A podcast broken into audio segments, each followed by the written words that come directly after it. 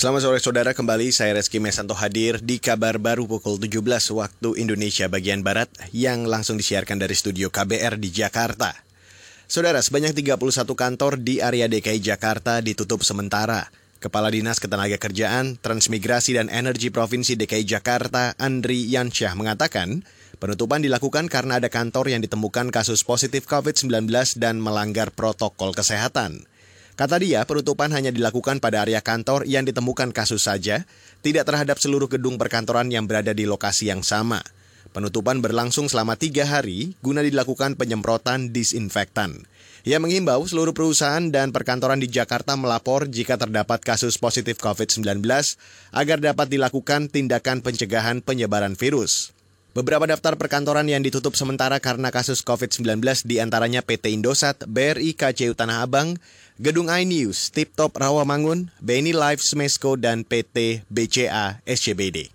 Beralih ke informasi selanjutnya, Saudara, Komisi Kejaksaan atau Komjak kembali menagih laporan hasil pemeriksaan atau LHP dari Jaksa Pinangki Sirna Malasari ke Kejaksaan Agung atau Kejagung. Jaksa Pinangki sebelumnya mangkir dari dua panggilan Komjak pada 31 Juli dan 5 Agustus. Pinangki absen dengan alasan sudah diperiksa Jaksa Agung Muda Pengawasan atau Jamwas di Kejaksaan Agung.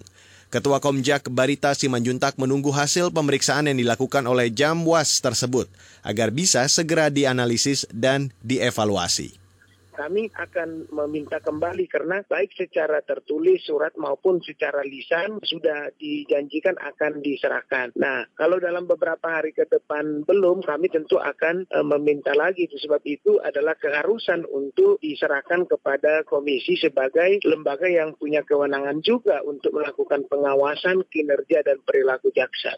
Ketua Komjak Barita Simanjuntak mengaku sudah mengirimkan permintaan LHP itu baik melalui surat maupun lisan.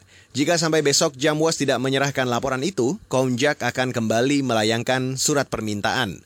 Komisi Kejaksaan memeriksa Pinangki atas laporan dari masyarakat anti korupsi atau MAKI. Pinangki diduga bertemu terpidana korupsi pengalihan hak tagih Bank Bali Joko Chandra. Maki menduga pertemuan itu dilakukan di luar negeri saat status Joko Chandra masih buron. Kita ke Cina, Saudara. Pemerintah Cina meningkatkan jumlah pengujian virus corona atau COVID-19 dalam beberapa pekan terakhir dengan target 4,84 juta tes setiap hari sejak akhir Juli. Wakil Menteri Kementerian Perindustrian dan Teknologi Informasi Cina, Wang Jiangping, dilansir CNN, mengatakan, hampir 5.000 institusi medis dan 38.000 teknisi siap melaksanakan pemeriksaan COVID-19 massal di seluruh wilayah.